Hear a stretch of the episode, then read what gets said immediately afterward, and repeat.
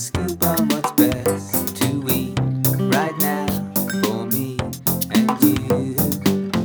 So tune in, that's what you got to do. To the world of tune in, surrounds you. Choosing good food will up your mood as we ride at you. Seasonal bounty and we're keeping it fresh.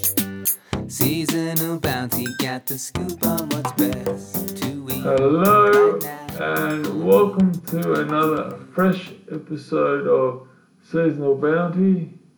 It's your host Cameron Davies here to get back to you with another list of what produce is seasonally freshly available this week, um, and also what, what fish and seafood you should be able to look at putting into your basket as well. Interesting times at the moment. We're coming to the end of spring. That's right, summer is just a little bit over two to three weeks away from now. Um, which has meant that some of those spring weather patterns that do make it difficult for the fishermen seem to have fallen off quite a bit. So one thing we can say about fish is that the variety available is, is quite large at the moment. So starting off with um, just by saying what I haven't seen around for months now is swordfish. An absolutely delightful, interesting, dense fish flesh. I call it steak of the sea because because of its density, you can cook it on a grill, like a barbecue, et cetera, without it falling to bits and getting destroyed. Um, as well as that, we saw large whole rocklings. And by large, I mean two kilograms plus whole rocklings, which if you buy from a fishmonger, you will always be able to, to, um, to um, gut it and whatever things you need to get under it as well. Uh, yeah, also seeing snapper, and in terms of good fillets out there, the best fillets you can get, I think, and that always is any day of the week it is, are farmed Northern Territory and Queensland barramundi fillets. They're a really iconic Australian fish for a reason. They are completely unique in flavour and behaviour to any other fish out there in the market. Um, so as well as that, there's also um, the Atlantic salmon grown down in Tasmania. As a little bit of a time saver this week, I would recommend to have a look at um, tiger and king prawns. Now they are medium class, I'm assured, which has nothing to do with the quality of them, more the size of them. So they're not the small ones, but not the absolutely massive ones. They are the medium sized ones. But I have been warned that look, don't don't expect that to last forever because Christmas coming on, you can expect that to go up to the roof. Okay, one other very happy re-entrant to the market is Moreton Bay bugs. If you're not aware of these, these uh, little crustaceans, they do have a white flesh, but they do not taste like lobster or prawns. They have their own distinct, very nice flavour, but also very easy to eat in comparison to a lobster, which requires you to crush all the claws and bits and pieces.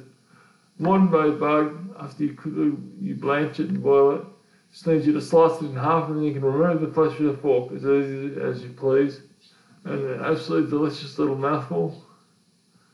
Worth having a closer look at because they really are a, a real gourmet treat that are easy to prepare and easy to enjoy.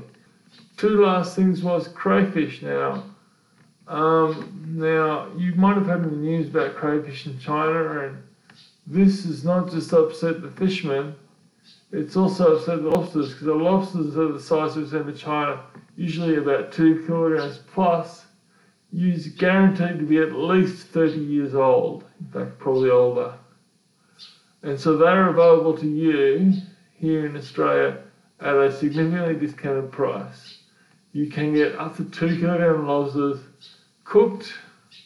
So if we move across uh, to the fruit and vegetables section here at Victoria Market and have a chat to Robert at Sprinkle Berries. He continues to give you some good news of what's happening out there in the market at the moment. First things first uh, was uh, something I've mentioned in the last few episodes, that has been locally grown stone fruit, like um, apricots, uh, nectarines and peaches. Are really, they are in season now, so go and get, you'll really enjoy them. And speaking of stone fruits and making sure they are ripe, made me think of a little bit of Mother's Magic I would like to share with you. This one is a certified Mother's Magic fact. I got this from my mum, Pamela Davies, thank you very much, for um, how to make sure that the fruit you have and vegetables as well, as it turns out, is ripe. Now, the secret to this is bananas.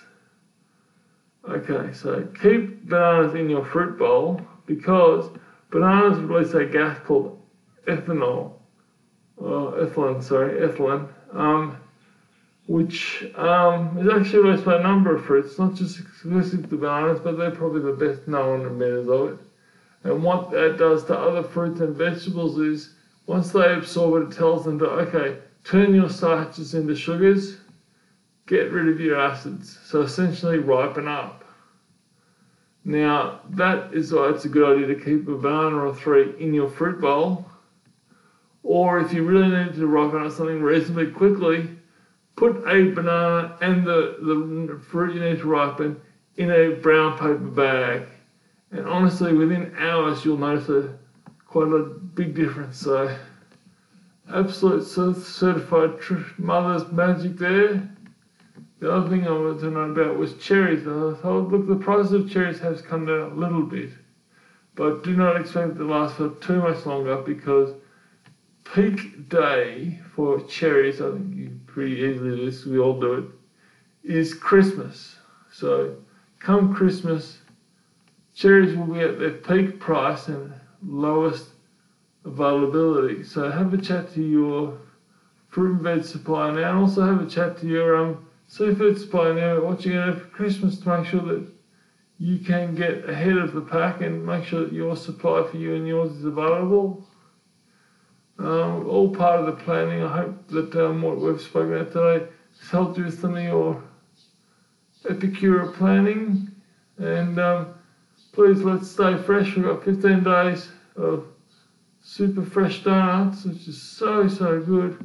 Let's see how long we can get that for, up for. So, like I like to say, stay fresh, and I look forward to having a chat again next week. Thanks for your time. Bye. That's what you got to do to the world. You turn around, cheese and good food will up your mood and your attitude. There's a world of food all around you. Tune into the bounty of the season, get it into you. Tune into the bounty of the season, get it into you.